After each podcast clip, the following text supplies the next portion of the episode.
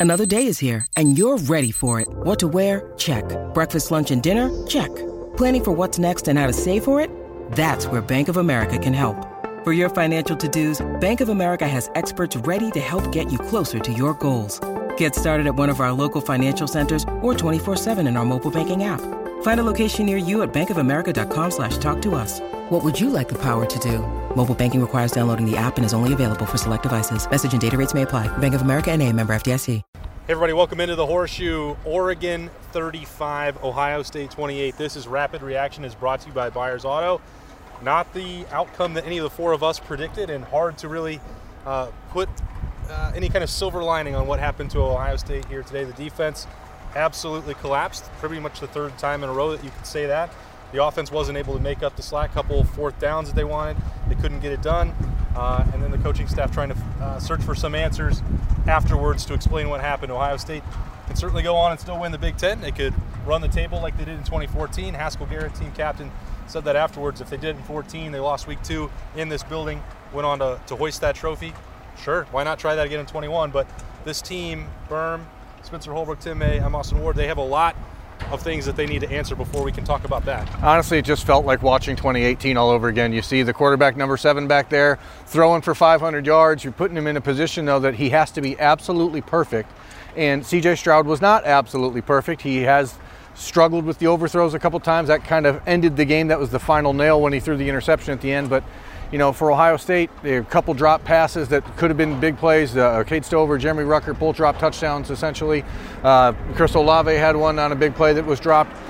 The Buckeyes offense needs to be perfect if the defense plays like this, and the offense was pretty damn good, but not good enough to, to save uh, what a defense that I just I just looks lost. Yeah, and despite everything that the defense did terribly incorrect and wrong, Ohio State was an overthrow to Garrett Wilson away from tying this game with four minutes to go in the fourth quarter. And then you talk about, you know, just a one possession game and you, anything could happen there. So while everything looks terrible right now and the defense looks like it's absolutely lost, like Berm said, you think if that pass gets completed, then you go into a tie game with four minutes left, you send your defense back out, which actually showed some life when Oregon got a little tight, because I do think Oregon tightened up a little bit. Yeah.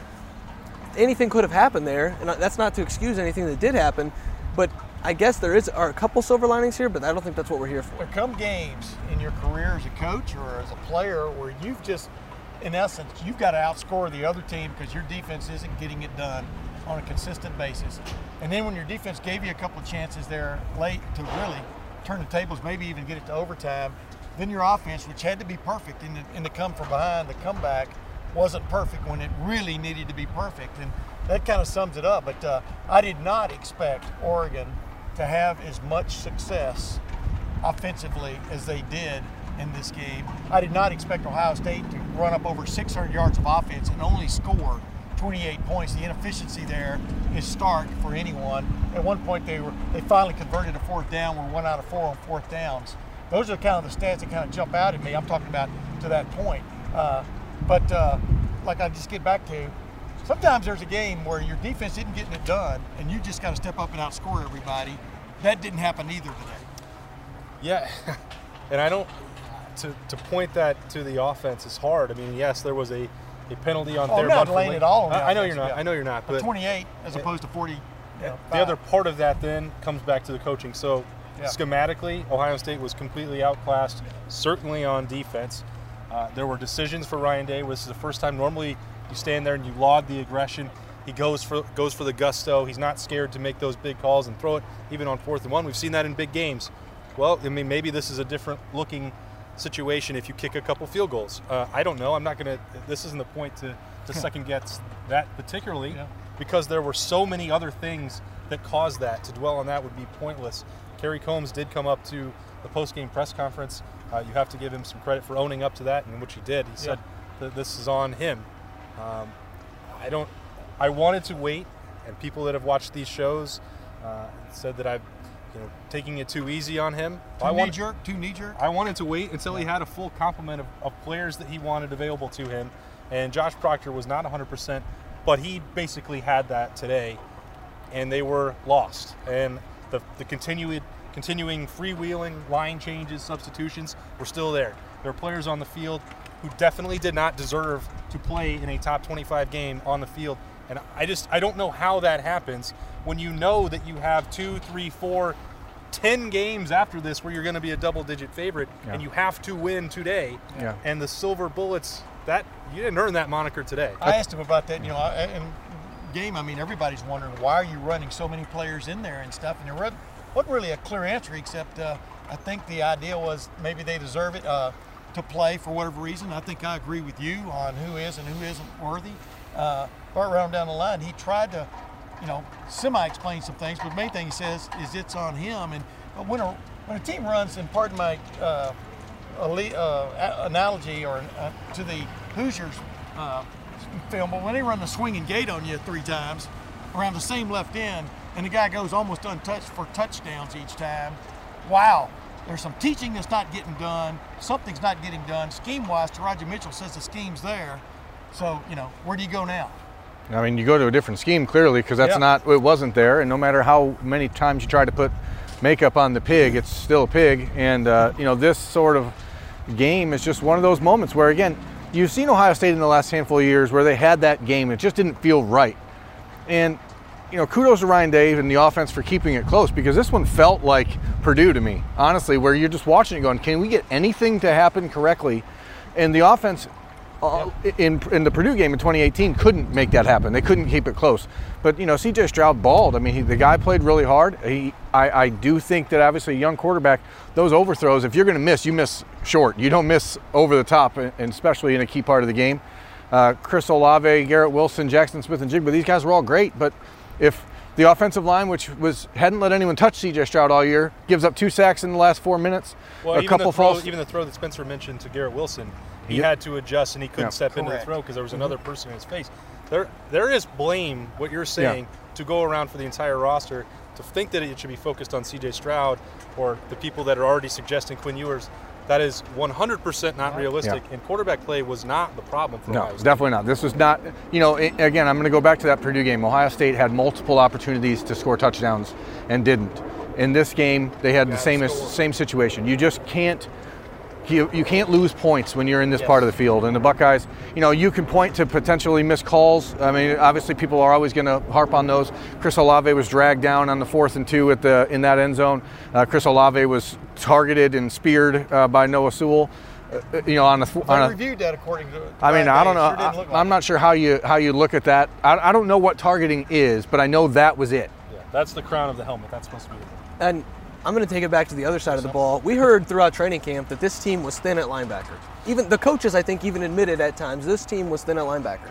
And then you look out there, and there are five, six, seven guys rolling in at linebacker. Are you thin or are you not? Do you have guys They that can are. play or do you not? And so that's one of the things for me that is so puzzling about this roster right now is they preached that they were thin at linebacker. They had to get answers at linebacker.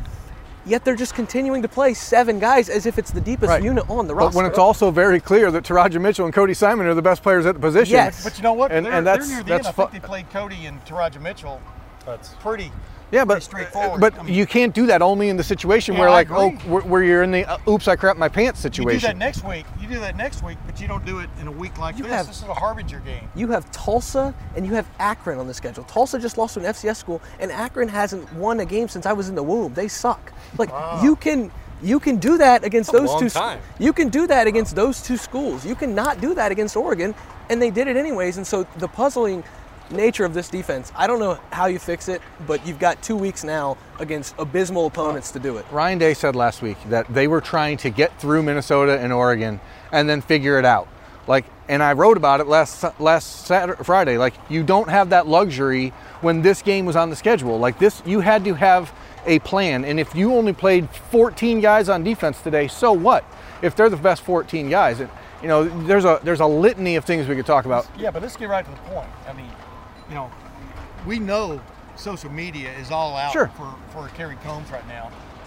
Does Ryan Day even, does he harbor the thought uh, over the weekend of a change at the defensive coordinator position? I If mean, so what would that change be? I don't. I mean, I don't see how that's possible at this point. I think clearly he has to get more involved in what's happening with the defense as opposed to being the hands-off approach he's taken. But you know, we talked about it what three weeks ago. We said, you know, that front four had to be the, the, the standard bearer for the defense Yeah. while everyone else sort of figured out. I thought the defensive backs played pretty good today. Anthony Anthony Brown was less than 50% completions. He didn't tear up Ohio State through the pass. I mean, yeah, there was a couple open spots in the middle of the field, but that's linebackers who don't know where they're supposed to be, and a safety that your your starting safety breaks his leg and is out for the you know for the rest of his Ohio State career. So now you got you got to fix things. But that front four, Tyreke Smith, uh, Zach Harrison, Javontae Jean-Baptiste, Haskell Garrett, these guys got to make plays. They no one is. Which play stung more, you think? Austin, I'm asking you this.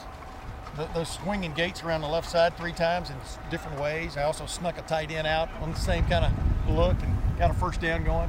Or was that, that run by Ver, CJ Verdell right up the middle? I think it's got to be challenging, I mean, challenging wow. Ohio State in the middle. Like they got the scheme thing. We've seen that before. The one high you give credit to Joe Moorhead when he gets that stuff. Hey, if Ohio State's not going to adjust and, and correct their alignment issues, then you continue to take advantage of that. But if you're running right up the middle at them, and we saw that very same thing happen Yes. to Ohio State and Minnesota, what Berm is talking about for the front four, for the linebackers, for the front seven, that is a manhood test Yes. right there. Yeah. And that's where Ohio State's personnel, in no situation, should have been outclassed by Oregon. Whatever happened today, and Oregon played very hard, they played very well, they're a top 25 team. Berm can bring up the recruiting rankings if he wants. 1 through 85, Ohio State had probably 83 of the best players on the Well, field today. especially considering Oregon's top two defensive players didn't play. Yeah. Well, getting back to scheme then. All right, you know, Spencer's in over here. So many times, so many times, getting back to scheme though, uh, on so many plays, where are the linebackers? I mean, that is a question that keeps reverberating. And that one high safety is doing them no good. I'm not going to stand on this field and continue to talk for the entire evening. Nobody wants that. But the last thing I'll say is, I wonder if it's time for Ryan Day to sit Kerry Coombs down and say, "Listen, I know you love being the energy bringer. I know you love being on the field. Maybe it's time to go up in the box and have a different view of seeing things. If you're going to be the defensive coordinator and make all these tough calls and and have to see everything that's going on, I know he loves being the guy in 30 degree weather that's, that's sleeveless, and he loves being that guy who's in everybody's face. But there comes a moment where the defensive coordinator needs to be a defensive coordinator, and I wonder if it's time for him to go up in the box. And that's just a, a weird, small thing, but it also can make a big difference if a guy can see things from a different perspective. Tim, to answer the question that you asked to kick it all off, I- Where are the linebackers? Oh, that was left out. I don't think Ryan Day is- is going to make that sort of snap, uh, knee-jerk reaction to make a move with Kerry Coombs. I don't. If- I don't either. But If he did, I'm you asked the question. Yeah.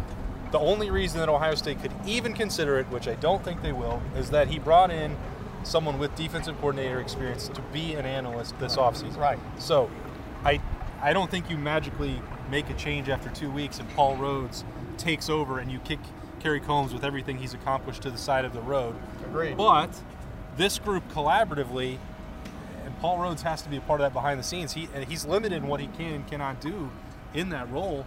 Uh, whether that should be the case for college football The one, is, is the one high safety look though. What is your what is your take on that? I've had so many of my buddies who think that is so stupid to play a one high safety. They don't remember hardly anybody having success with that. I remember past. somebody who did. I do too. I do too. There- but, you- but he's a head coach at the Boston. But it doesn't. If you don't have a safety who is a game-changing, Well, but that's knowing personnel. That's- mistake erasing safety, Yeah. then you can't run it. And Jordan Fuller ain't walking down this tunnel, you know. So Right. at some point, Ohio State is going to have to have some hard conversations, and Ryan Day is going to need to sit Ker- Kerry Coombs, Paul Rhoads, Matt Barnes, Al Washington, Larry Johnson, everyone. What is going on with this defense? Because this is, as you said at the top, three straight games now where they've not only been uh, you know, challenged uh, defensively, but they have been just toyed with defensively, and that's a major concern. And to add injury, insult to injury, Al, I don't think Alabama whipped them up front.